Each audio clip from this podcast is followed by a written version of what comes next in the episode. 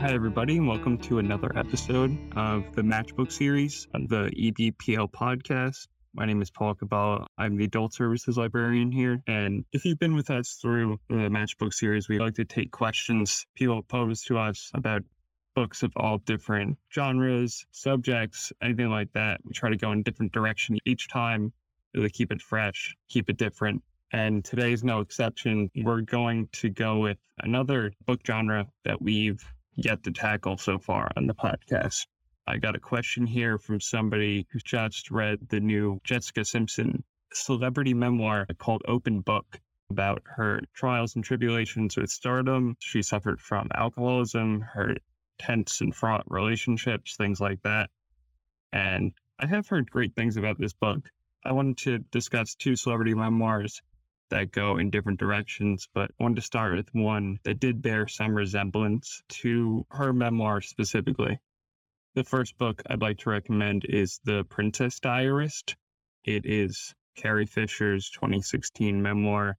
Carrie Fisher passed away five weeks after its release, which is a very strange given that while the book is based on diaries that she kept as a young woman, it does contain a lot about the same things that are going on in Jessica Simpson's book. You see her reflecting upon diaries she kept during the filming of the first Star Wars movie as an adult woman and really reflecting on her naive younger self. And she has a lot of experience and intelligence she could lend to these experiences that she was unable to process at the time she was filming. She was only 19 and 20 years old while filming the movie. And having grown up in a coddled daughter of two Hollywood celebrities, she already had a strained relationship with fame. You could see in this book where she didn't really feel comfortable in the limelight and trying to process that, but also looking upon how the role of Princess Leia would forever change who she was there's a quote in it I really like. I had never been Princess Leia before, and now I would never not be Princess Leia. I had no idea how profoundly true that was and how long forever it was. In that, you get a little bit of her caustic sense of humor, which is seen throughout the book. Sarcasm is prevalent in the book. She's making light of all of her past misgivings, wrongdoings, tribulations, but also trying to process them in the moment and she uses humor as a gateway to explore these topics in a way I think she does very well.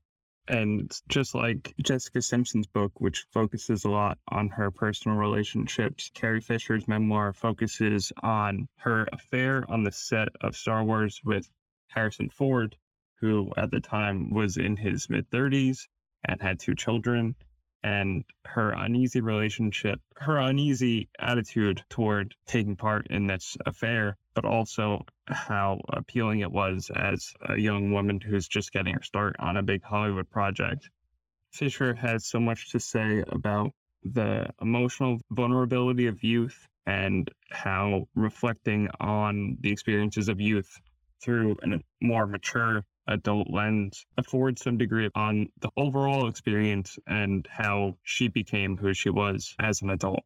She'd previously written two memoirs before this entitled Wishful Drinking, another one called Shockaholic. If you do find this compelling, I would definitely recommend those as well.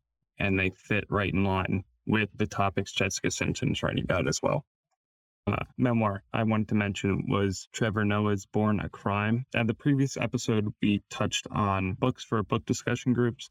And this is certainly one that I would pick for that category as well, because it was really great when we chose it a few years ago. Trevor Noah is the current host of The Daily Show. And if that's all you know about him, then there's a wealth of backstory about how he got there. And it's fascinating. Trevor Noah grew up in South Africa during the apartheid era.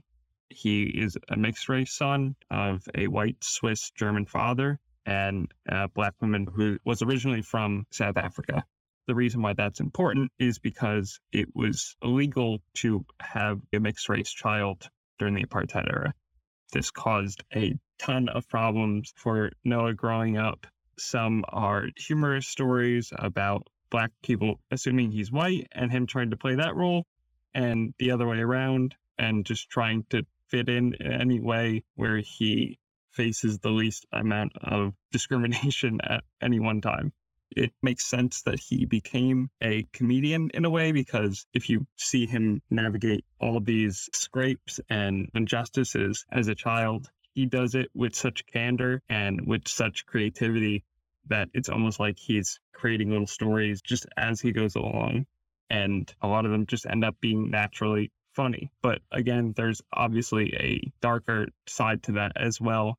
And much of the book concerns his growing up in poverty in a neighborhood that maybe wasn't very nice, being forced to earn money selling CDs, things like that.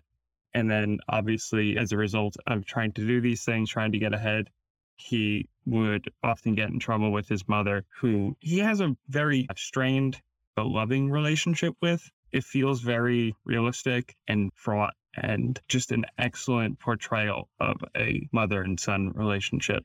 He seems like a natural rebel throughout the book, mostly because he found so many difficulties in fitting in anywhere.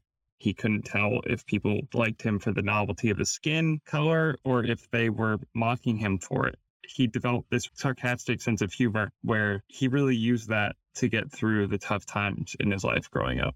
The book is largely about the culture of poverty and crime, how easy it is to get caught up in that, especially when one is barely able to feed, clothe, and house oneself.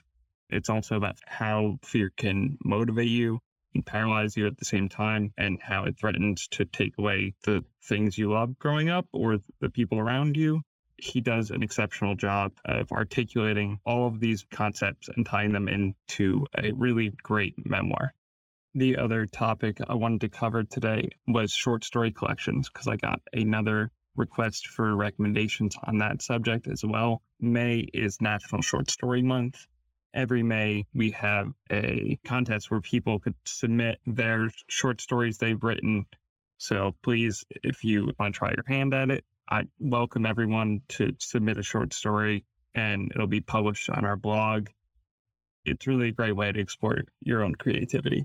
With that being said, one of the short story collections I wanted to mention was The Best Roald Dahl. It's a hard word to say. You might know Dahl for his children's books, Charlie and the Chocolate Factory and James and the Giant Peach. The short stories in this collection are most certainly not for children, but I would say have a close parallel to the stories that I mentioned that are for children because they're written in a very offbeat and different style that style seems to change from story to story, which is amazing capacity for a writer who could switch it up like that because I find most don't have the ability to do so. They usually contain lots of twists and turns throughout each story. And if you try to guess, I, I wouldn't even call them mysteries per se. They just go in different directions you wouldn't expect. And if you try to guess how it's going to end up, I would say you'd be wrong most of the time because he's just so clever in how he can twist the story on you from one moment to the other. This usually results in an outcome that will leave you hanging, could result in just laughter at how ridiculous and obscene it is, or it could leave you wincing at a grotesque and bizarre ending.